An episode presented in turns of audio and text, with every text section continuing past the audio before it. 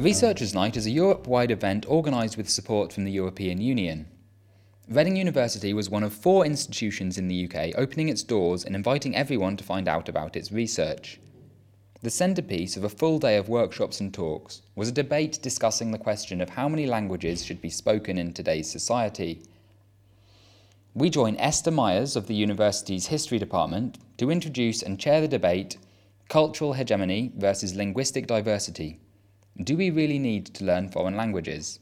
When we first started talking about organizing Researchers' Night at Reading, we quickly decided we wanted to finish off with a debate and we wanted to finish off with the topic of language. Um, not least because quite a few of us are, are, are other non-native language speakers, but also, of course, because language is so topical and language is at the heart of the um, research um, theme that is hosting Researchers' Night today and, and this um, debate in particular, that is language, text, and power. And language is always in the news, as we all know. Just just last week, um, the Foreign Office expressed its concern that its staff and trainees no longer have the language skills necessary. And um, David Cameron, of course, in that same week announced that people might lose their benefits if they don't learn English. Um, those are two very different sides of the same coin, obviously. Um, but language also has a, huge number of other implications as well. We claim the English don't speak any other languages, yet we're in in Reading, the town where over 150 different languages are being spoken at the Reading schools. Um, there are um, issues over text language, work jargon. Um, language is more than just do you speak German? Did you take French in school? And there are a range of um, implications as well for the issues of language cultural, political, social, but economic also. So, the question we want to address that's at the heart of this debate tonight is how many languages can we afford? And it will be up to our um, panelists to interpret this in whichever way they like. And the idea is not so much to agree or disagree with um, the importance of language, but especially to sort of get a bit further, because I think most people will agree that having language skills is very important and very necessary. Now, our speakers tonight are, first of all, Professor Kruschwitz, who is the head of classics as well as the head of the research theme, Language, Text, and Power, which is hosting this um, debate, and he is a specialist of Latin language and literature and epigraphy of the Roman Republic. Our second speaker will be Dr. Daniela La Penna from the Italian department, um, who works on Italian poetry and is particularly interested in for, forms of language within this. Then we have a third speaker to whom we were particularly grateful, our only outside speaker tonight, Dr. William Crawley, who is a senior fellow at the Institute of Commonwealth Studies um, at the University of London and he was a broadcaster and an editor in the BBC World Service for 24 years. And he was head of the BBC Eastern Service for a long time as well, and is a specialist in South Asia. And lastly, um, there is Professor Mark Pagel, who is professor of evolutionary biology in the School of Biological Sciences, particularly interested in linguistic evolution. And now, the format of this debate is as follows. Every um, speaker gets 10 minutes, and we'll go in the order um, in which I've introduced them, and they will say what they want to say about this particular topic, and it will be very diverse. After that, um, we will open the floor to questions, to comments. So, without any further ado, I would like to invite our first speaker to say his piece. Peter. Thank you very much, Esther. Um, I'd like to approach the question how many languages can we afford with. Um, I'll start with a personal anecdote. I think that that's always a smart thing to do. When I started studying classics, reading Latin and Greek philology, I felt I could afford four languages German, English, Ancient Greek, and Latin. So naturally, my first module was on Latin love poetry, and it turned out that a really important book on that subject was written in French. I saw my professor and told him I can't read this, and his, uh, his response was, No problem, here's a French dictionary, get on with it. I've often asked myself um, over the last few years what would happen if I did this in a classroom here.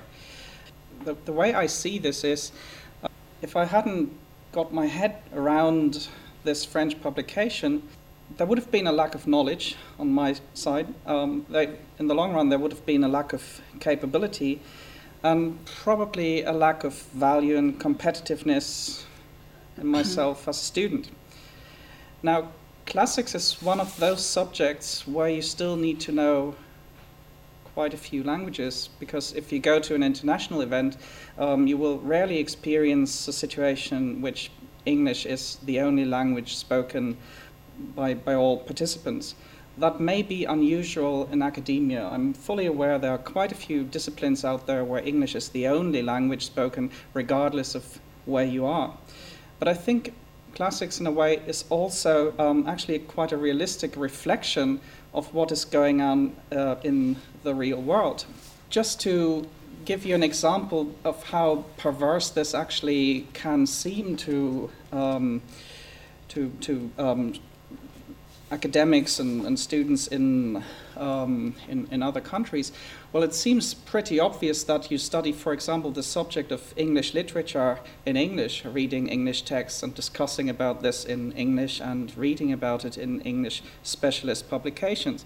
So, how about studying English literature exclusively in German translation, exclusively based on German research?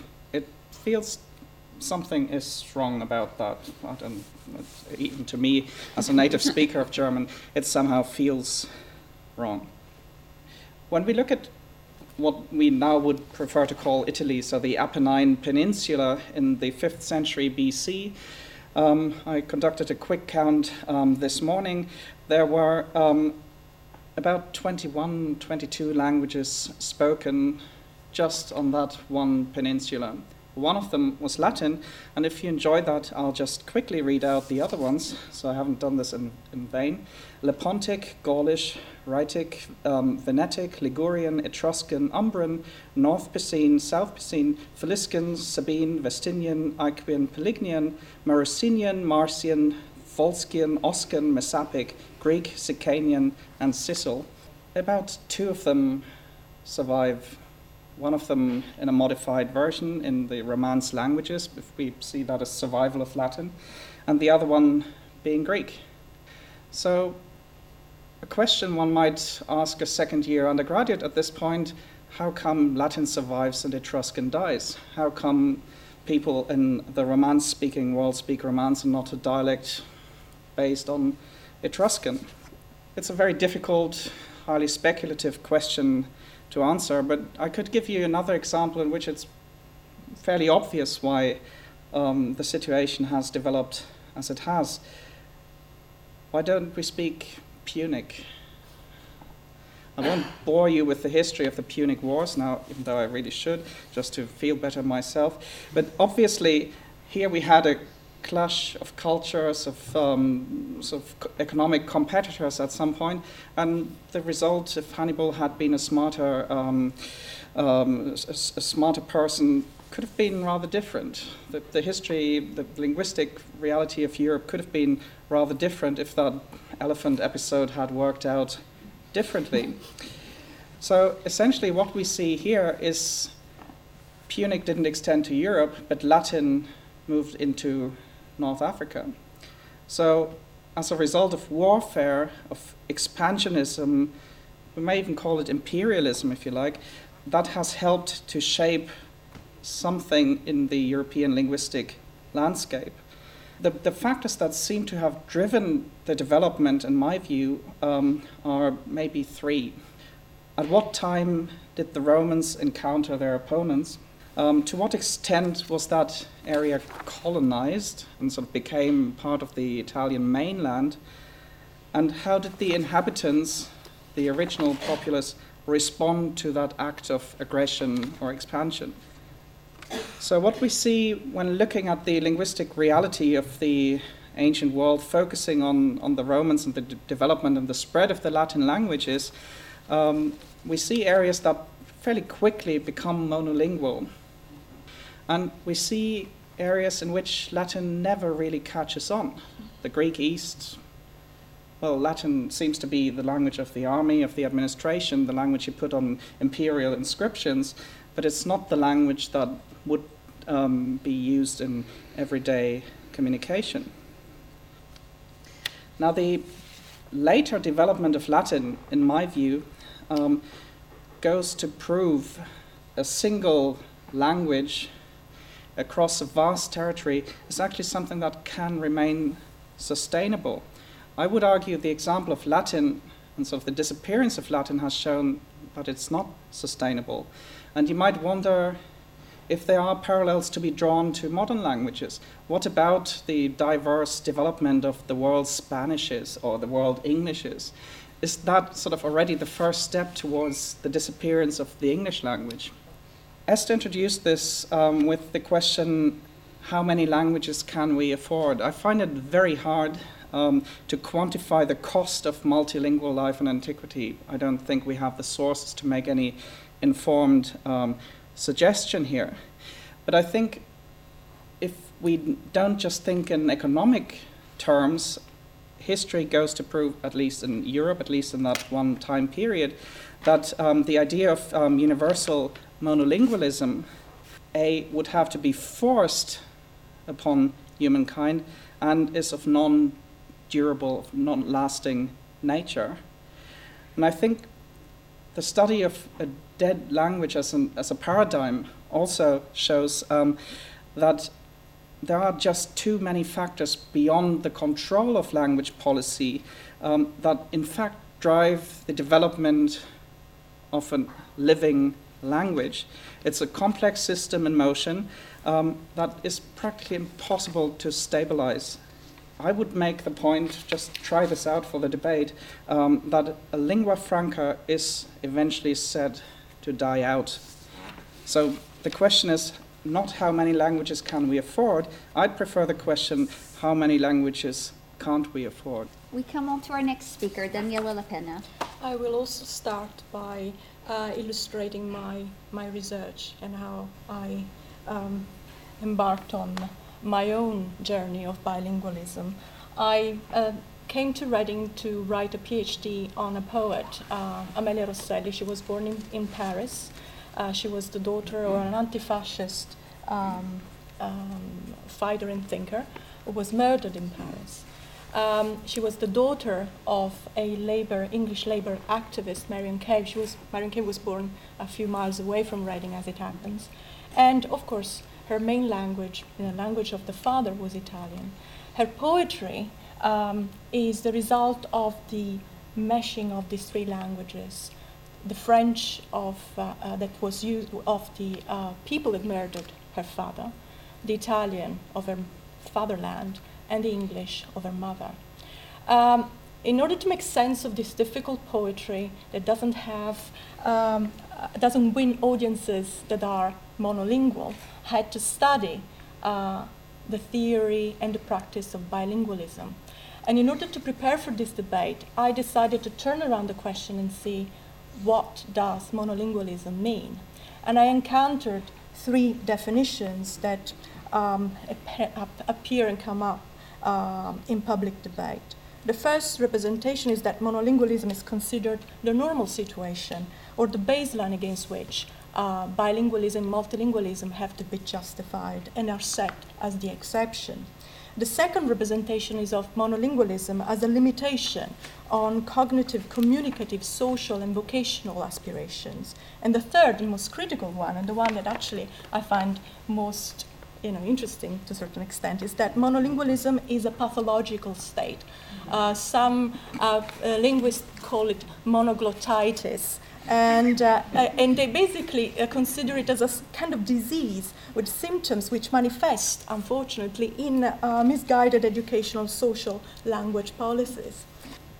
Now, when I tried to find a body of work that dealt with monolingualism, I found myself contemplating a dearth of, of studies. I found only one book that was entitled Monolingualism, only one. So something which is taken for granted does not tend to have a literature on it, describing it and examining it. So some linguist claims that many speakers of a powerful uh, language of wider communication, such as English, take for granted that monolingualism is a normal state of affairs. But then other linguists are there to say that monolingualism is, in fact, uh, a word, a simple word that covers a very complex continuum.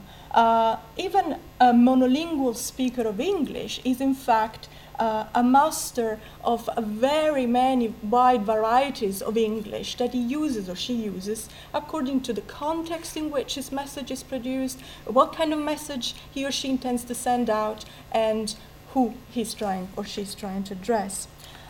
Um, there is a body of literature that frames uh, monolingualism as consisting a lack of skills, and all these um, linguists and, um, and uh, specialists mention uh, the benefits uh, that learning a second, a third, a fourth language uh, brings to uh, the speaker and the community at large. And these benefits are essentially enrichment that can be cultural and intellectual, economic, relating to economic prosperity of the country, equality, because knowing a language, especially if you move to a different, lang- to a different country because of political circumstances, uh, guarantees you to access social justice and overcoming disadvantage, and also external benefits relating to the country's ability and role in, uh, you know, position in the world. Bilingualism is credited with assisting and furnishing the uh, the person that has disability with great cognitive dexterity and symbolic flexibility. What do I mean by cognitive dexterity? A bilingual person, a trilingual, multilingual person, and by here by bilingual a person I mean not only the person that uh, knows two or more languages to a near native ability, but also the person that is engaging in learning languages. And by the way, let me just spell it out. It's a lifelong a learning commitment, as I clearly, you know, demonstrate here. well, what is this cognitive dexterity? It's to look at grammar as a, a, set of exciting possibilities rather than a frightening uh, range of dry prescriptive rules. Uh, and I see this every day, and I experienced it reading uh, the poetry of Amelia Rosselli, but reading also uh, the English, if we want to call it that way, of Finnegans Wake, um, uh, reading Samuel Beckett. I mean, Joyce Beckett, who's a home here in Reading, were great wordsmiths, and perhaps also because they learned, they spoke other languages one could argue, and it has been argued, that the English speaking tendency to view monolingualism as the norm has both individual and societal costs. Um, monolingual children, is often said, miss out on the opportunity to develop an early appreciation of language and the cognitive and linguistic flexibility referred to the, in the bilingualism literature. The benign explanation as to why, especially English uh, speaking countries, consider language learning uh, in, you know, don't value language learning as much as other countries is that monolinguals just don't see the benefits. So let me just take you to uh, a different part of the world where English is spoken. Uh, and I wish to read out another quote from the Australian Linguistic Society. This was um, a, a, report published in 1981 when the white Australian policy was uh, had been scrapped only a few years before. It appears to be widely believed in Australia that foreign languages are essentially unlearnable to normal people and that Australians have a special innate anti talent for learning them. 1981. Then the Australian Minister for Immigration, the late Mr. Al Grassby, made the same point somewhat more graphically. And he expressed himself as saying, Australian born suffers a mutation of the gene so that he, sick, not she, can never adequately learn a second language. For an Australian to have a second language is some kind of treason. Okay, so the third way, and I'm leading to this way of representing monolingualism, is the, is, uh, the one that looks at it as a pathology, as glotto, uh, you know, monoglottitis. Um, this view tends to essentially attack four common myths that are particularly uh, entrenched um, in, uh, uh, in societies that have the benefit uh, of speaking the language of domination, uh, that, that has won the battle against the others, uh, against the other languages. Um, monolingualism is normal, is desirable, sufficient for communication, and inevitable at both societal and individual level. But one could argue, I'm Italian, I can give you hundreds of examples of this, uh, that a social uh, that at societal level monolingualism is a social construction that has been used to marginalize various groups of people. Those who do not happen to speak the dominant language or who speak varieties which are not socially acceptable. Now can we look now at the cost of multilingualism Oh, Europe, this event has been funded by the European Union. We know that the European Union is formed by 27, 27 member states, 23 languages, three official languages. The translation costs of most of the documents that circulate in the European Union amounts of 300 million euros per year. The language costs bill total, including inter- interpretation, the maintenance of the, you know, of the equipment, amounts to 1 billion euros. The European budget is 120 billions. So, how much money per, per how much, you know, how, how many euros per person per year? Well, it comes to a convenient two euros per year. Not even, it doesn't even buy a pint, you know, of, uh, of lager in a, in a, in a, in a, in a pub. So, language diversity is enshrined in the Charter of the European Union. It is one of the accepted costs of democracy. Now, uh, I will now paraphrase one sentence from one of my favorite educationalists, Derek uh, Bok. Uh, he, he says, Do you think that education is expensive? Well, then try ignorance. And what I say is, do you think that multilingualism is expensive? Then try monolingualism and try all the things that come with it usually monoethnicism, monoreligion, monoideology, and monochromatism. Just do not assume, again, that it's going to be just your language, it's going to be picked up as the language of the majority. All right, we come to our third speaker, Dr. William Crawley. Thank you very much for this invitation to speak in an academic environment where idealism can be made real very easily and should be made real. I think it was the historian A.J.P. Taylor who said that it was impossible for anyone to write a history of the Habsburg Empire unless he could read or speak at least 14 languages. I don't know that he did himself, he probably did. Uh, when I was a student in Cambridge 50 years ago, uh, there was a professor of philosophy who used to advise one of his students uh, to read an important Chinese text, which unfortunately, unfortunately wasn't available in English. He said, There's a very good Polish translation. One of my former BBC World Service colleagues, the late Anatole Goldberg, was completely at ease giving or conducting an interview in any one of six languages.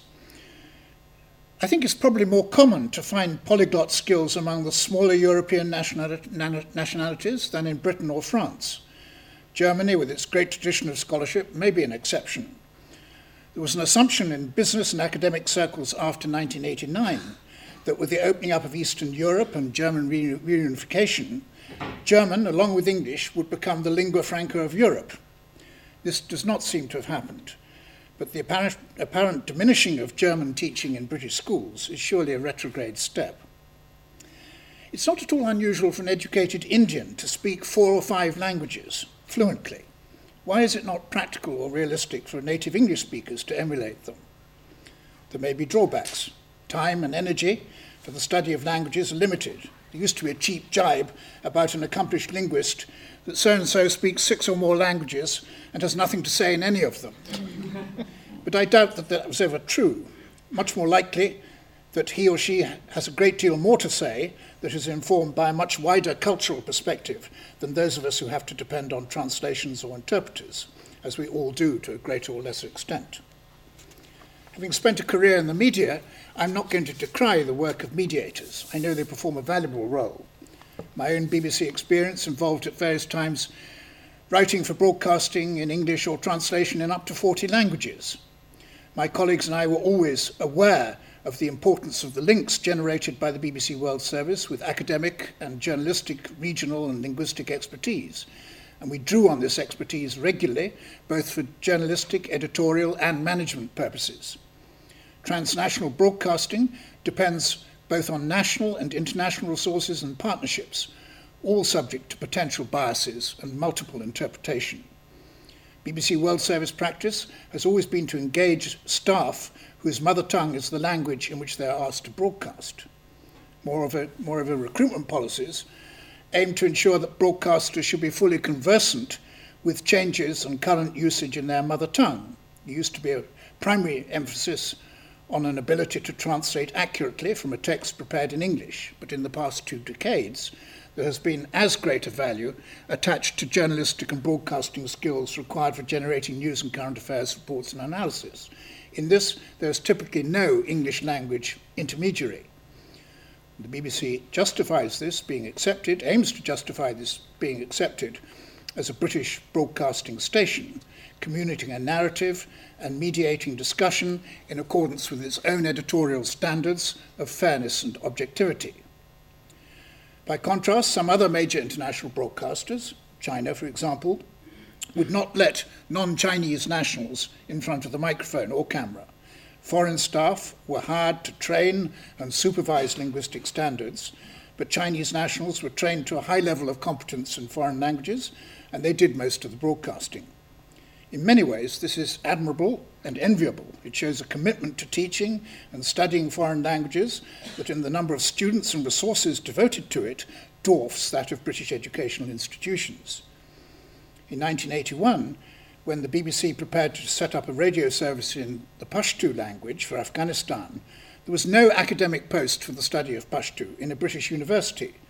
There was a post in a German university, which at that time was held by a British scholar who was able to provide advice. But the BBC looked principally to Pakistan for substantial assistance in setting linguistic standards. Since the Second World War, the three major committees, three major committees have looked at the issues of teaching foreign languages in Britain. The Scarbrough Committee in 1947 laid the foundation for a generation of British Oriental languages scholarship after the war. The Hayter Committee in 1959 gave a big boost to area studies. I personally benefited from that with a scholarship that will be envy of research students today. And Sir Peter Parker's report, Speaking for the Future, 1986 the Parker Committee was looking at the use of foreign languages for business and international communication in public life. Others in this hall will probably be able to say better what the legacy of Parker has been, and I'm sure there were many positive things. I know there were many positive things. But one outcome was the appointment of a committee to review the issues on an ongoing basis. I was a BBC representative on, on that group. I missed its first meeting because I was out of the country. Before the second meeting, I had a letter from a civil service mandarin saying that the committee had been abolished. No wonder that Sir Peter Parker, talking about it soon afterwards, had felt isolated in Whitehall when he was preparing his report. It's now 26 years since he reported, and regrettably, the financial climate is hardly conducive to a successor. Uh, to conclude, I'd just like to make one uh, uh, polemical point. It's often struck me, travelling on behalf of the BBC to parts of South Asia, staying in a hotel in Dhaka in Bangladesh or, or, or in Delhi, uh, you could watch German or Italian or French TV um, in, in your hotel room uh, in ways that was at the time completely impossible in London. Uh, here we are part of this big European project. Every other country in Europe can watch BBC programs we have no support. There's no because people the English assume not to speak any other foreign language, and even though subtitling is a very easy and quite cheap technology now, there is no political support, either uh, or, or, or movement to uh, make these magnificent some some of the magnificent free-to-air programs available to British audiences. Uh, as it should be. There's the whole image of European television in this country is that of Eurotrash, which is a very misleading one. We may look back with nostalgia to a time when Latin was lingua franca for legal disputation, uh, disputation and intellectual debate. Uh, I, I, recall the inherent absurdity of conversation, which is recorded in a memoir, uh, the, the, book by uh, the British scholar C.H. Firth, long out of print, uh, Notes on Macaulay's History of England, which recorded um, a meeting between the great German historian Leopold von Ranke and uh, Macaulay. And the only language they had in common was French, which they both spoke extremely badly, and neither could understand the other. So they ended up, uh, Macaulay speaking very fast and typically very loudly in English, and uh, Ranke speaking uh, also loudly in German, and neither of them understanding each other. Uh, and uh, maybe they should have talked in Latin, which I'm sure they both knew. But my, my only uh, conclude my concluding point is that I believe that the reciprocal learning of languages is basically a cultural courtesy, that learning languages broadens cultural horizons, open doors to conversation communication, and is an essential element of a globalizing world. Thank you. Thank you very much. We come to our last speaker, Professor Mark Pagel. Thank you, Esther. I, I want to approach this question tonight um, from some sort of two perspectives, and I'll, I'll, I'll, try to be brief so that we get through this in 10 minutes or so, and then we can argue about these things um, happily later on. Now, let's take up this question of um, do we really need to learn foreign languages, and let's balance that against the sort of opposite is, is multilingualism um, a waste of time and money? And let's, let's take this up from two perspectives. One's a sort of narrow perspective, the other's a very broad one. And we can think of these narrow and broad perspectives as um, sort of short and long term views. So if we take the narrow perspective and the short term view and we ask, is it useful for people to learn foreign languages? I mean, the answer is overwhelmingly yes. And you know, some of you are children, some of you have children, and some of you, I'm sorry to say, look as if you might have grandchildren. And what I should tell you is that if you're any of those three roles, um, you should be encouraging the young people in your life to, to learn as many languages as they can. Um, in this very difficult and competitive world that's only going to become more difficult and more competitive, you don't want to limit your children's um, economic opportunities. And it's just obvious that if you want to grow up and work in Europe, you want to work in the Middle East, you want to work in China or India, the really big population and growth centers of the world over the next 30, 50, 100 years, it will be of enormous benefit to you to learn one of those languages. so that, that's just obvious, and we shouldn't, we shouldn't argue about that. But even, even if that weren't the case, um, I think we can still make a case for learning languages. And I think Daniela talked about this a little bit. Is it simply good for your brain to learn languages? Um, there's lots and lots of research, but I think we just know it's common sense that a whole lot of mental agility comes from learning languages. Although I think we have to stack that against the possibility that it might be equally good for your brain um, to learn mathematics or to do brain teasers or crosswords. I don't know. But at least we know that learning a language is, is good for your brain. So that's the narrow and short term view. I mean, at this moment in time, you know, in our history, learning a foreign language is obviously uh, a very, very good thing to do. But let's now take up the more difficult and contentious view, which is a, which is a much broader view, and it's really a long term view. And this is the issue of we might define multilingualism as a belief that it's not only okay, but it's justified uh, to preserve declining languages, minority languages, uh, by compelling people to learn them, especially young people. Now, this is going on, you know, an hour and a half's drive from here, west of here, just across the Severn Bridge, and it's going on a little bit further to the west across the Irish Sea, and it's going on in lots of other parts of the world. And I would argue that compelling people to learn minority languages that are in decline, and we can argue about what those might be or whether we can even recognize them, is not only a waste of time and money, and this will be a very unpopular view to many people, but it actually could be considered harmful to young people. And the reason I say that is that for many young people, being compelled to learn a minority or declining language is a way of restricting their economic opportunities in life and narrowing their outlook. And I'd, I'd, go on further to say that these nations and regions that do this sow the seeds of their own decline by reducing the size of the job pool of people that they can pull from. So, for example, in many areas of the world in which young people are compelled to learn minority languages, people who work in the public service in those languages, who might come in from outside, in our case from other parts of the European Union, are also compelled to learn those languages. And so for many people, it's just not worth the trouble to do that. And so these nations pull on an ever declining pool of people to fill those jobs. And this is really a recipe for decay. And so I think the key issue here is, is compulsion. Uh, no one should read me to believe that I am opposed to these languages, or I'm opposed to people learning these languages. But the idea that young children might be compelled to learn them um, uh, is, I think, could, could even be seen in some cases as harmful. Also, I think in, in some cases we have to consider the possibility, I don't know if this is true, but we have to consider the possibility that, that one of the reasons, one of the motivations for this compulsion is to serve narrow nationalistic political interests on the part of a few who, who wish to stay in power with a local docile electorate. Okay, now, the, the obvious objection to that view, and the objection that many of you are probably feeling, and, and maybe even feel a little bit of anger about, is that, that, that there is some sort of cultural hegemony or imperialism about this. But I don't think that's the view at all. One saying that from the standpoint of an individual's best opportunities in life, what's the best thing for that? And I can tell you that if I had a child growing up in one of these areas, I would want them to learn some other language other than the minority one, and I wouldn't want them to be compelled to learn that minority language. Now, the obvious objection, though, is that somehow we all have this belief that different languages preserve unique cultures.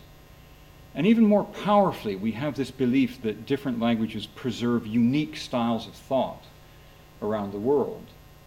And you know, this is this old idea that oh, the, the Eskimo, or more politically correct term now these days is Inuit peoples of North America have 48 words for snow, and that there are some cultures in the world that don't have words for red, and so on. And these are unique styles of thought.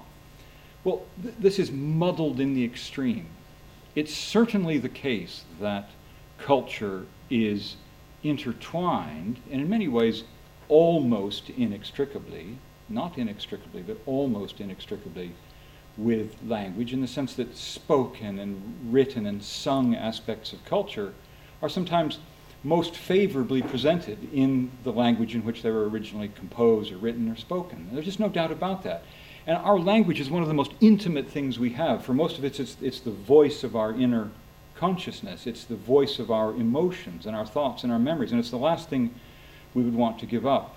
But we have to ask ourselves is this a reason to compel people to learn these languages? And I would suggest it's not. That if these aspects of culture are valuable enough to individuals, they will wish to learn them without being compelled to do so. And to take up the second aspect of that objection, that languages somehow preserve unique styles of thought, this is a dangerous form of muddled thinking. Um, language is not equivalent to thought. You think in your language, most of you, but language is not equivalent to thought. And a very simple thought experiment will show you why. I mean, it's really patronizing to think otherwise, and here's why. Here's your thought experiment. This thought experiment is imagine I'm going to randomly reassign every culture on earth a different language, and I'm going to replay the tape of cultural evolution. Do I really believe that those cultures would somehow come out different, or they couldn't have the thoughts or the artifacts or the belief systems that they have? Absolutely not. Now, I'm going to assert that, and you may not believe it, but let's, let's, let's take this a little bit closer to home. If language is equivalent to thought, here's a very simple phrase that you wouldn't be able to understand. This is a lovely one that's used in computer science. Um, uh, um, let me see if I can read this to you. Um, time flies like an arrow fruit flies like bananas. Now, if you tell that to any computer, it will be muddled because computers, their language is their thought. But all of you, with your great mental agility, easily work out the two different forms of fly there and like. And we can just look at any newspaper. I, uh, uh, last November, I was having to do this for a, a, lecture I was giving, and one day in the Daily Telegraph, there was a wonderful headline that said, um, um, residents help murder police. Now, if language were thought, you'd have completely the wrong idea about the residents who lived in this local area. Or some of you might be students. Here's one that older people like to say students are revolting.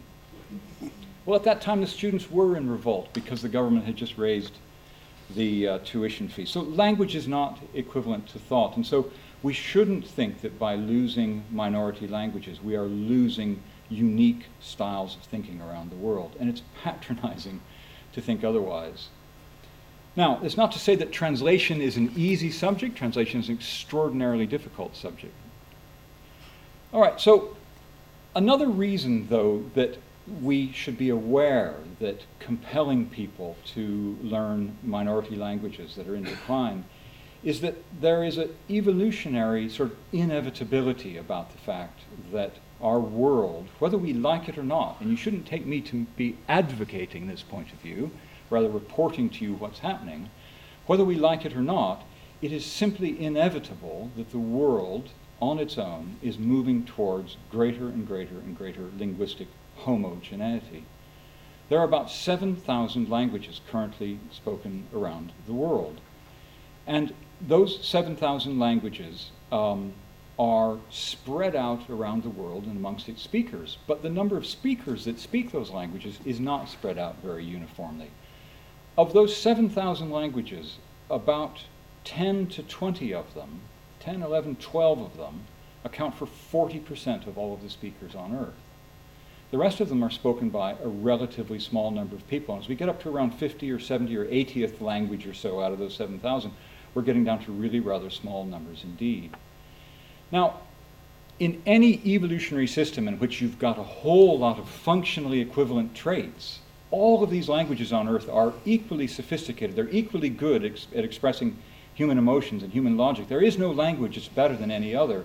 It is simply inevitable that they will, over long periods of time, move to being simply one of those dominating. Now, don't take me as advocating that position. I'm someone who, when I travel around the world, I take great delight in the different languages, but I'm telling you that it is inevitable that we are moving towards greater linguistic homogeneity. And we all know that. Looking around this room, I see that most of you are old enough to remember traveling around other parts of Europe 20, maybe 30 or more years ago, and at that time you know that you had to speak the local languages or you couldn't get around. But it's almost it's almost sad now. There's this frisson of traveling is lost because when we travel around much of Europe anyway, we're often confronted by people that when we speak to them in their language, they turn around and say to us, Well, stop speaking to me in French or Italian or Greek because my English is much better than your Italian, French, and so on. And I can tell you, I was once traveling in a remote region of Africa, and I spoke to a local man in some Swahili that I knew, and he stopped me and said, My English is better than your Swahili. And it was. uh, so I think we have to realize that trying to oppose by compulsion the decline of minority languages, sad as that might be for many of us, is a little bit like King Canute trying to hold back the waves. And I want to tell you that that story makes one of my points about translation, right? Because King Canute, of course, was a Dane, and that story probably was originally told in Danish. I think it was first written down, Peter will know, in Latin, but I'm telling it to you in English, and I think you probably understand that story in English rather well.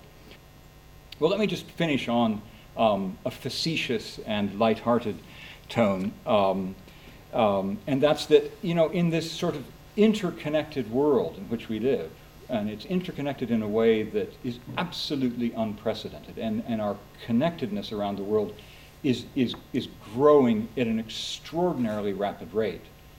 We can see that it's simply the case that languages are going to gobble each other up. That interconnectedness is growing every day. It's something that in our lifetimes is just taking our breath away. But it's also the case in a world that's interconnected that you will be bumping into people all of the time who speak different languages from you. And this can lead to dangerous circumstances. And I say this somewhat facetiously, but just a couple of weeks ago, I was traveling to Vienna on Austrian Airlines, and I was sitting by the emergency exit on the aircraft. And you know how now when you sit by the emergency exit on an aircraft, the stewards or stewardesses have to come up to you and, and find out whether you know how to use the emergency exit because there's some regulation that says you need to be able to open that thing so we can all get off the plane if it crashes. So this Austrian airline stewardess came up to me and she started speaking to me in English very nicely. And she said to me, Do you know how to work the emergency exit? And I looked at her and I said, No. And she looked at me and she smiled and she said, Perfect. and she turned around and walked away. Now, I was a little bit alarmed by this because I thought she was going to say to me, You better learn. And the Austrian man sitting next to me, whose English was better than her English, looked at me with alarm on his face. so I'll just finish there by saying it actually matters what we say to each other. In an interconnected world, we're going to all have to learn somehow to communicate with each other uh, accurately indeed. Thank you. Thank you. Well, we have had four very different yet very um, it, it, it, it, it, it gives a very good range of, of ideas on, on how to interpret these um, these different issues. So I'd like to open the floor for questions and comments. Hi, thank you. My name's Emma. Um, I want to pick up on your point about minority languages and compulsion. Um, uh, and why I, I, am one of the people sitting here quite angry about what you're saying. Um, we're about to have a child, and my boyfriend here is Irish and um, learned Irish Gaelic at school. And even though our child's going to be brought up in Britain, we think it's very, very important that as much as possible we expose her to um, Gaelic, and the as well as actually to Spanish, which is my um, other language. Um, and the reasons for these are, first of all, I mean, you made the point early on that learning a language, learning a second language, is good for the brain, and that would apply for any language anyway, whether it's a minority language or a majority language. Second, and uh, what's most important to me is um, the language is such um, an essential part of your identity. It's part of who you are and your understanding of yourself as a person and your background and your history. If it's uh, that if you don't have at least some knowledge of um, your own um, nation's language, then you don't have an under, full understanding of who you are as a person. I think part of Britain's problem is um, because English is such an international language, we don't have our own um, identity through our language as most other countries do. Um, another reason also is you say, well, maybe when um, the child's older, they'll want to learn the language themselves, and you say that you wouldn't mind if they did. Well, most linguistic research shows that by the time they get to teenagers or adults, they wouldn't be able to learn the language um, very fluently anyway. So you have to teach them from a young age in order for them to have any possibility of um, being able to um, speak the language well. And also, if you've exposed them to languages and they, from a young age, know that they can learn languages, then as they get older, they'll be more confident in learning other languages. Maybe they'll choose to learn Chinese or Arabic or any of the other um, uh, languages that you, that you can yourself consider useful. So um, I, I, think it's really, really important that um, uh, minority, minority languages do carry on um, being taught. Thank you. Thank you very much. I think it might be an idea if we let a few people of the audience speak and then we will ask the entire panel to respond rather than create a, a dialogue, if that's okay with everyone. I'm interested um, in what the panel would uh, think is uh, the trajectory that English, as the prime candidate for an, uh, an lingua franca uh, these days, um, what trajectory English is headed on. Um, how will English mutate and uh, change through being a, an international language? It already has sort of strong independent dialects in America, uh, Australia, and India.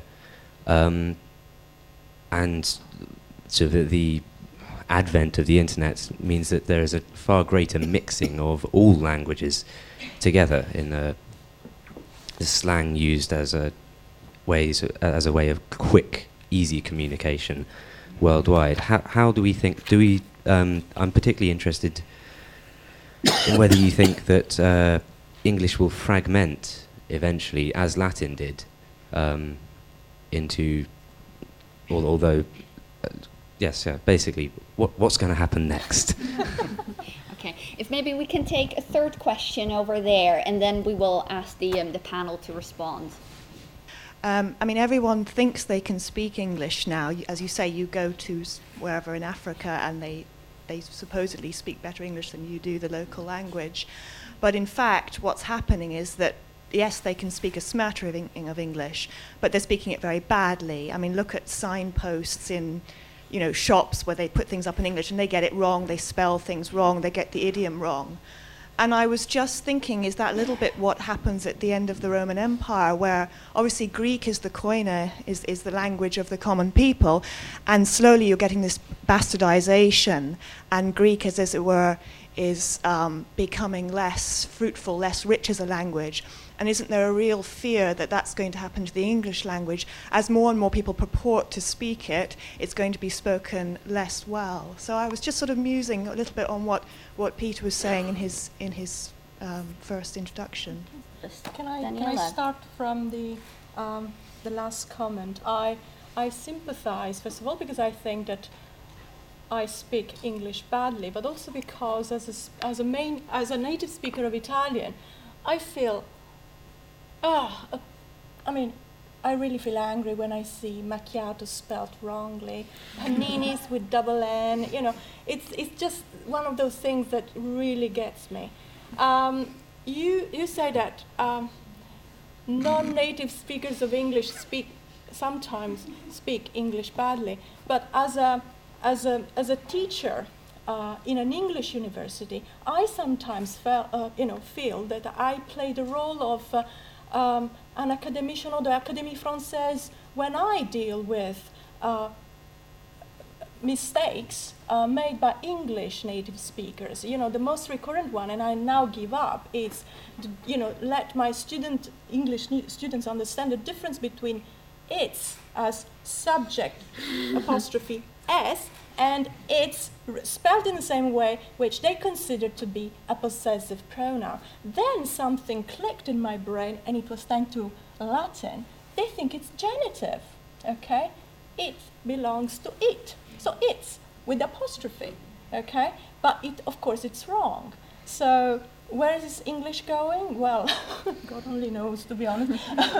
but it's, it's um, of course, the most um, widely spoken variety of English in the world is the English I speak, not the English you speak. That's for sure. so get on with it. And I also, for the, the, the question of minority languages, I, I mean, I see your point, and I entirely agree. Um, my, my country, um, in my country, there are minority languages that are recognized and protected um, by law. German, Greek, Sardinian. I mean, there are lots of varieties actually of um, languages that are considered language in their own right. And I, I, um, I was, I, I admit my ignorance. I didn't know that Irish is one of the 23 languages that are used in the European Union. On the subject of compulsion, uh, of forcing somebody to actually learn a language, that is something that I, I, I, I feel I agree with with Mark. I mean, compulsion is something that I don't like as a person because I have a, pers- a particular, I mean, as an Italian national, I feel, uh, uh, and an anti fascist one, of course, I feel uh, very much against compulsion. But when children, I mean, I have a child, uh, my husband is a, is a New Zealander, we speak English in, uh, in the household. Um, and I feel for Olivia that, you know, she doesn't speak Italian very well, but of course she will pick up the language eventually. And she, she tries to speak the language and she will eventually do it. But, so I understand the sense of, uh, of seeing language as a flash of, of, uh, of, uh, of the spirit of a, of a nation, of uh, a way of, uh, I don't know, uh, to learn this, to be initiated in a, in a cult, to a culture. So that should be protected and cherished. That's for sure. Peter. Um, I would like to make the case that the third contribution is actually the answer to the second one. Um, and the way you phrased this was really interesting, actually, because you suggested that um, there's sort of a correct way if using English, and the other ones um, used a phrase like um, prepared to to to um, speak it as in um, they don't properly, and I think that's actually an interesting way of seeing it because it's not reflecting linguistic reality. Um, in, in this panel, you encounter um, various ways of speaking the English language. You might find some of them more agreeable um, than others, but this is linguistic reality. And I think um, that this means that the English language, if whether you want to see it as sort of one giant unit or something that has already started to, to crumble away and to, to fall apart, um, will eventually lead to something new. I would be very surprised if sort of a, any kind of variety would sort of be the, the final word and it, it never changes again, whether you like it or not. But it's, it's very, very problematic, I find, as a linguist, to connect that to labels that make um, sort of statements and judgments of value, as in one is superior to the other. You, um, because what are we debating? Are we debating taste? Or are we debating the functionality of a language? It's very, very problematic. Um, if, if we see language as a um, system for communication, well, this one works. Most of the time, anyway. Um, so I, I think that eventually English will probably indeed face the grim fate of Latin, but the world moves on, and some beautiful languages came out of the aftermath of, of, of Latin. So um, maybe there are worse things than for the English language to, to happen than to, to disappear eventually. If it stays, that's fine too. Of course, I'm not. I'm, I, like I, I, I, don't want to, to, to make that a prophecy. I'm very surprised to hear a scientist make such a confident and controversial prediction as, as Dr. Pagel made. Um, it, it clearly goes against many of the trends of globalization, in which there's a great enhancement of local initiatives, local language, local customs. I mean, in the media, the great, the great uh, explosion of uh, languages, language services in India, for example, has been in the regional languages, and it continues to go down into the sub-regional languages within states, the minority languages. There's, a, there's an inevitable process, I think, of, of using the technology that we have today to counter these supposed biological evolutionary trends. I don't think it's inevitable. I think English language certainly will change. I think the English language can probably look after itself.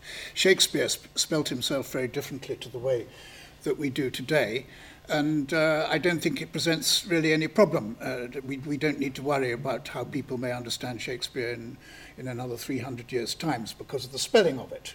That's not the question. So I do think I, I, do, I do think that there is a very strong localizing influence in the unifying and globalizing influences of the cultural influences of the world today. Uh, yeah, yeah. So the gentleman here who asked about English, um, actually the opposite is going to happen. I mean, so 200 years ago, 100 years ago, English was spreading around the world, and I mean, I speak differently from many of you. Australians speak differently yet. Local English speakers speak differently yet, and that's because we weren't very mobile. We got to a place and we stayed there, and it was hard to get out. But the world's changed. I mean, not only are we traveling all over the world, but workers are traveling all over the world. Laborers are traveling all over the world. The great European experiment is to get everybody to travel everywhere. And it is simply inevitable in those circumstances that you don't get fractionating, you get, you get homogenizing. And so just today, the BBC ran a big article about all of the Americanisms that are slipping into the English English language. And at the same time, the Americans are running articles in the New Yorker decrying all the Englishisms that are slipping into the American English language. It's just happening, and it's happening because Americans listen to the BBC, and people in this country listen to Friends and American sitcoms and other awful things. So this is just happening. Now, the inevitability I talk about is that if you look at the language diversity around the world, again, don't take this as me advocating this, this I'm widely misunderstood on this point. If you look at the situation around the world today, 7,000 languages or so spoken around the world, the future for languages is mass extinction. I mean, there are more languages going extinct every year, somewhere on the order of 30 to 50 languages going extinct per year. So, as a proportion of the total linguistic diversity, the loss of linguistic diversity greatly uh, exceeds the loss of biological diversity from species extinction. Now, you're being told by biologists correctly that we are going through a mass extinction of biological species that is roughly equivalent to something called the Permian extinction. I think it was about 300 million years ago, when about 90% of all life on Earth, the diversity of life, went extinct languages are experiencing something worse than that at the moment. Now, the very fact that I can tell you that in this year 30 to 50 languages will go extinct should, should astonish you and shock you, because normally evolutionary processes, we can't see them happening. But this one's happening so rapidly that in your lifetime, the linguistic diversity of the world is going to change noticeably. And what's happening is it, it doesn't, it isn't, you know, isn't, isn't rocket science to know that what's happening is that all the minority languages that are spoken by a very small number of people are falling off the bottom of this long chain of languages. And every time they fall off the bottom, the people who speak them don't die. They start speaking other languages, right? It's just that those languages are no longer being taught to, we often say, the, the children. But it's that the children don't want, in many cases, to learn those languages because it consigns them to a narrow sort of economic role. They want to learn the dominant language, the dominant, this is spoken right next door. Now, again, this is not a value judgment. I'm saying this just happens. And as these things fall off the end, what happens? Well, the majority languages receive more and more speakers. And this process will just, over who knows how long, I don't know if it's going to be 100 years or 200 years, is going to unwind. And it's going to take a long time before there's one language on earth. And who knows, maybe there's going to be three languages or four, but who cares? There's 7,000 now, but the trend is for an enormous loss of linguistic diversity. And whether we like that or not, it's just happening. And, and you know, we, we hear that there are forces that oppose this, and there are forces that oppose this, and good for them. But these forces are all rather nationalistic in their focus. So Uzbekistan pops up, Tajikistan pops up, and so on, and they all want their local native language as an expression of nationality. But it's just a matter of time before those languages will start to be gobbled up for the same reasons that all the other minority ones are. Now, the lady's question, an extraordinarily good one, and, and yeah, I mean, should you teach your, your child um, Irish or Gaelic, whatever you want to call it? Well, of course you should. Know, wh- why not? But my question, or my, my statement was about compulsion. A lot of people on earth are being compelled to learn languages. And, but what I would say, you know, a little bit like Moses, you know, being put into the basket because somebody thought Moses needed to have a really good life.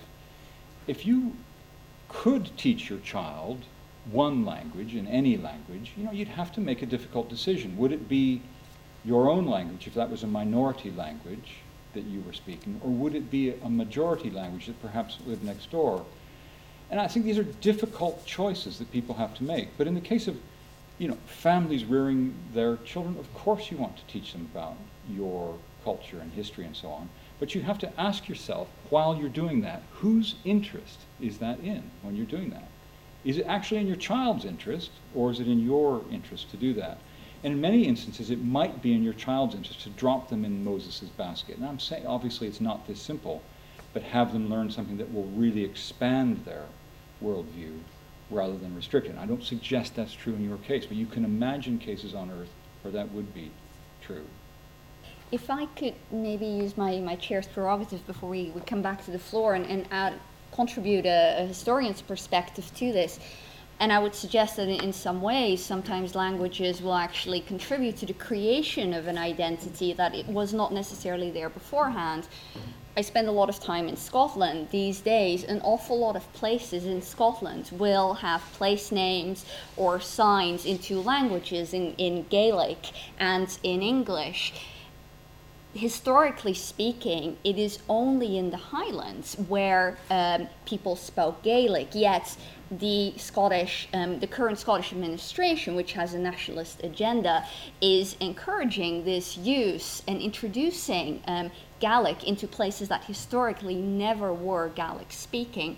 Um, so, in, in, in some ways, um, I suppose we, we can push the identity question even further than, than Mark was taking it in, in evolutionary terms. Um, I just wanted to throw that in. But we've got a question over there. If multilingualism is falling in the UK, it's because of power, not because of theories of evolutionary biology. And why? That is to say, it seems you're all agreed that multilingualism is actually good, and apparently it protects you against Alzheimer's. Uh, so, why is it falling in, in, in the UK? I.e., why is there a very clear movement from a source of power to eradicate multilingualism in the UK. Okay. We have a, a question, just the, the, lady in front of you, if you want to. Thank you. I'm rather taken aback uh, by the lack of use of the word politics, except the last speaker in the first session, in the introductory sessions. The, the, when China came under the control of uh, communist government in 1948, one of the major ag- item on the agenda was language.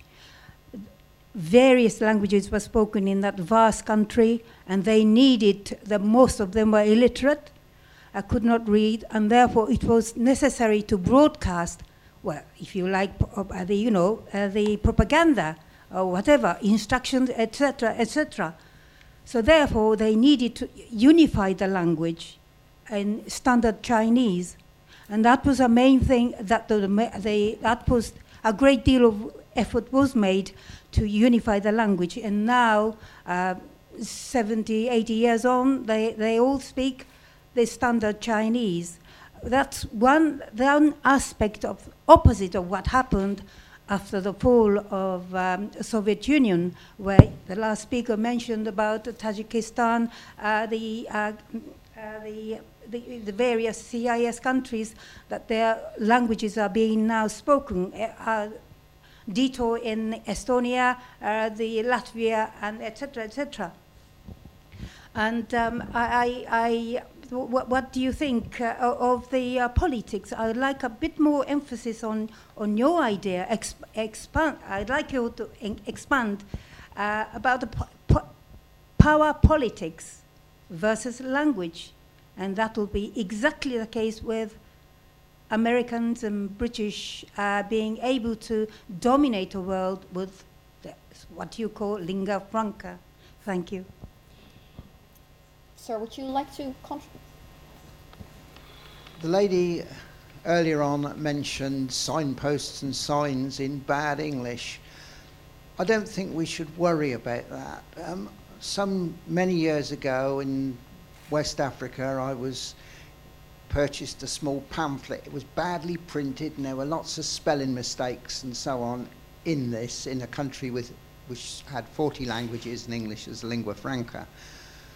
And I mentioned this to a Danish friend who was teaching the printing. And he put me in my place and said, Think how much better this is than nothing at all. That these people can all communicate with one another by this means. It might not be perfect, but it is a means of communication. Also, like to talk about the cultural hegemony, hegemony, which we've mentioned here on the on the screen behind us and in the in the title. Uh, speaker on the end there mentioned Moses in his basket. We know about this because of the export of this huge company in the in Rome, and by some people who moved from a little part of Asia Minor into, into Rome, and it is part of a culture that most of us know about, and uh, we can understand what he's talking about. Uh, does this culture necessarily go with the movement of language from place to place and the growth of a language as a world language? Right, okay, so we have a number of points. There's the point of power and politics and its role in this, the issue of oral versus um, written cultures, traditions, languages, the, the, the issue of that are non-evolutionary, um, and of course the, the, the, issue of communication as well. If I could ask the, the panelists to address whichever points they wish to pick up on. Dr. Paul, yeah, just like uh, picking up the politics side of it, I'd just like to throw into this uh, an argument by the Indian historian Ramchandra Guha, who argues that the Western European model by which language has become the basis of nation and language has been a source of perennial conflict uh, uh, in previous generations. In India, he argues that uh, although uh, the, the political system of India has to some extent been broken up, has to a great extent been reformed and refashioned since independence along the lines of languages. He argues uh, uh, that um, language has actually proved to be overall a unifying, a unifying uh, element in, in such a large country. Um, unlike in Pakistan next door, where the attempt by the West Pakistanis to promote Urdu as a national language over the heads of uh, the East Pakistanis who spoke Bengali proved to be disastrous to the state. Uh, the Indians have pursued a different policy, and the language can be a unifying policy. So I think that this, uh, these are important, uh, important elements in the way in which language politics is conducted in different countries, that, which will determine its future. Thank you. I was struck by that um, question about why is there no multilingualism in, in, in the UK, which, which you made. And I'm beginning to wonder if maybe we're not approaching this in the best possible way. How about this? How about Britain is an incredibly multilingual society, but where we see something changing and we might be tempted to describe it as some sort of a shift towards monolingualism is actually a white phenomenon. What if this is sort of the what one might sort of see sort of the traditional Caucasian um, population of, of Britain? Because when we look at the reality of of Britain today in, in the southeast, there is an incredible amount of people who speak more than one language. But those don't seem to be the languages that we tend to have in mind when we talk about multilingualism. They don't learn French, they don't learn German, they don't learn Italian, except they do up to GCSE level, and then so if it somehow disappears, it's no longer encouraged to, to be used in, in universities, and then you have these encounters um, that Mark um, referred to, sort of, yeah, uh, let me just outperform you in English before you um, um, work up a sweat um, speaking speaking another language. But what if what we're actually trying to describe is Britain no longer focuses on traditional European language, but actually even the phenomenon of multilingualism in this country is changing, and that's a reflection of how this society is changing. Just sort of thought it's not really a re- response. I'm not even sure if I'm making making a strong point here. Just sort of something that, that occurs to me. Are we, what, what actually are we talking about? Because the multilingualism is the reality actually, but it's a different multilingualism than maybe we were used to experience. Mark, did you? Um, yeah, I, I think we can sort of unify these these questions. They're all really good questions. I mean, the question here about, you know, I, I have this very narrow view of what happiness is. Yeah, I probably do. I think it's probably one that I share with a very large number of people on Earth because you can see that there are a small number of countries around the world that are besieged with people who want to get into them. And you live in one of them, most of you, I presume. Um, I come many, many years ago from another one. Um, China is one at the moment that people are flocking to, India. People flock to places where there are opportunities. Now, yeah, perhaps that's a value judgment, and I don't suggest that that's the only way one can be happy, but it does seem that many, many people do flock to places where they think they have really solid economic opportunities. But you're quite right. One might be just deliriously happy, and sometimes I think I would be sitting next to Walden Pond writing philosophy and not worrying about the rest of the world.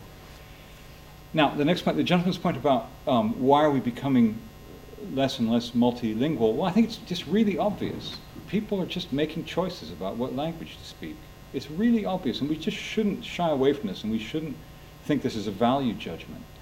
And it's nothing to do with biology. It's got everything to do with the fact that, well, it's got one tiny little thing to do with biology that's just so trivial that, you know, I shouldn't even have to tell you, and I don't, which is that we're just a highly evolved species like everyone else on, every other species on Earth. And our brains are highly evolved to make decisions that serve our well being. And most of us do a really good job of that.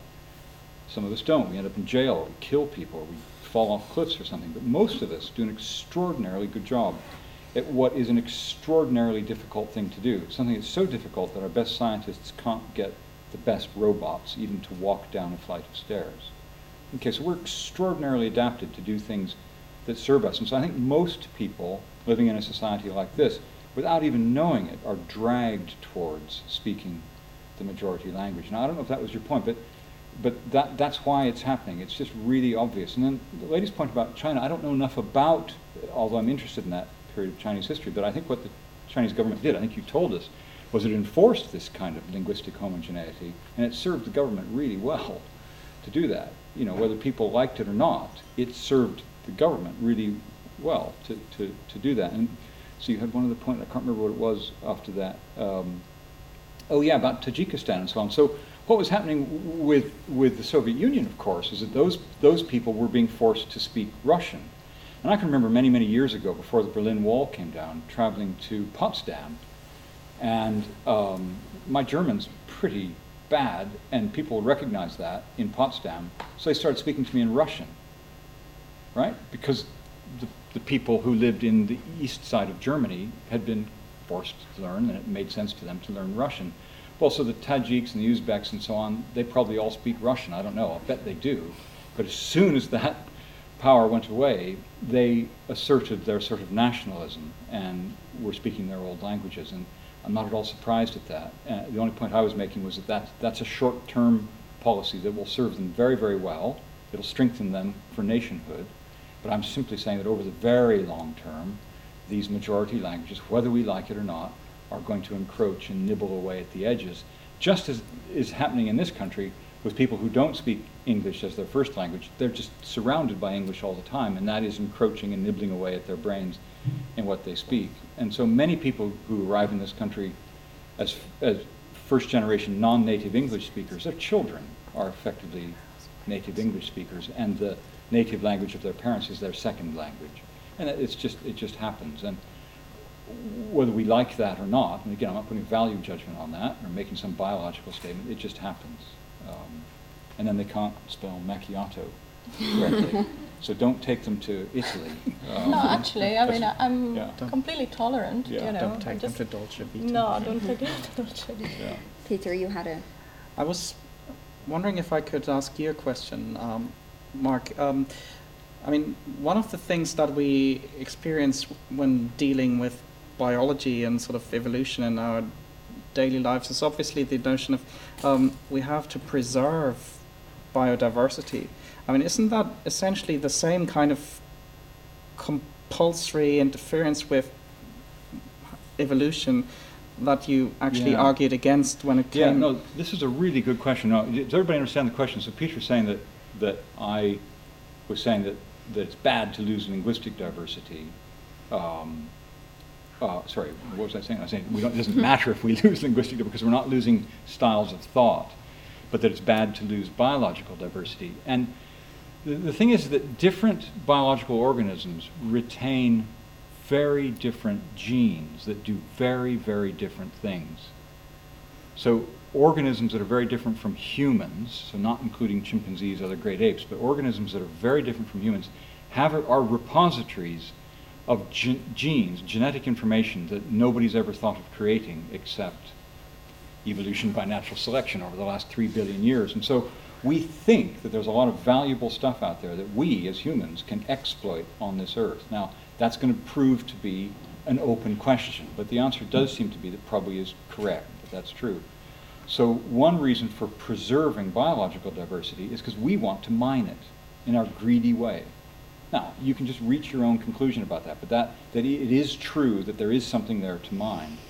The point I was making with linguistic diversity is that different languages do not preserve different ways of thinking. And I think it's patronizing to suggest that they do. And I don't want to lose languages any more than anybody else does, but we shouldn't worry that we're somehow going to lose unique styles of thought and we won't be able to do good science or write good poetry because we, we lose these languages. As sad as it might be to lose them, it's, they just do not determine the way you think. And to think any other way is not only to be muddled, but I would suggest to be very patronizing to people who have different languages to you. Daniela is getting fidgety. no, no, no. I was just uh, questioning in my mind the idea. I mean, the, the notion. Well, the the use that you make of the word homogeneity uh, when applied to a linguistic context, in the sense that you suggest at some point. I mean, I entirely take the point that uh, language, uh, language is like any other thing in, in the world, that, and some languages are because of the paucity of speakers, and because in some cases, as uh, my uh, my friend there um, suggested, they are not written down, then they are more doomed than others to extinction, and I just defend from a humanistic point of view uh, the, the, the right to mourn uh, the loss. Uh, because in the same way as I regret the thin, thinning of the biosphere, I regret the thinning of the ethnosphere. Um, homogeneity is the right word to define what is actually happening. That are that there are um, a few. I mean, a number of uh, dominating languages as opposed to other minority languages? I'm, I do not think so because it suggests that at some point we will, these languages will meld into one, and as a matter of fact, they will evolve. Uh, they will change, in, uh, and English is, uh, is a case in point. So, and yes, to, to address the point raised by, uh, by the lady in the, in, the floor, yes, a language is, uh, I mean, the dominating language is a language with an army. And uh, the case that you, you know, that you explained about Chinese is in fact uh, a very good one.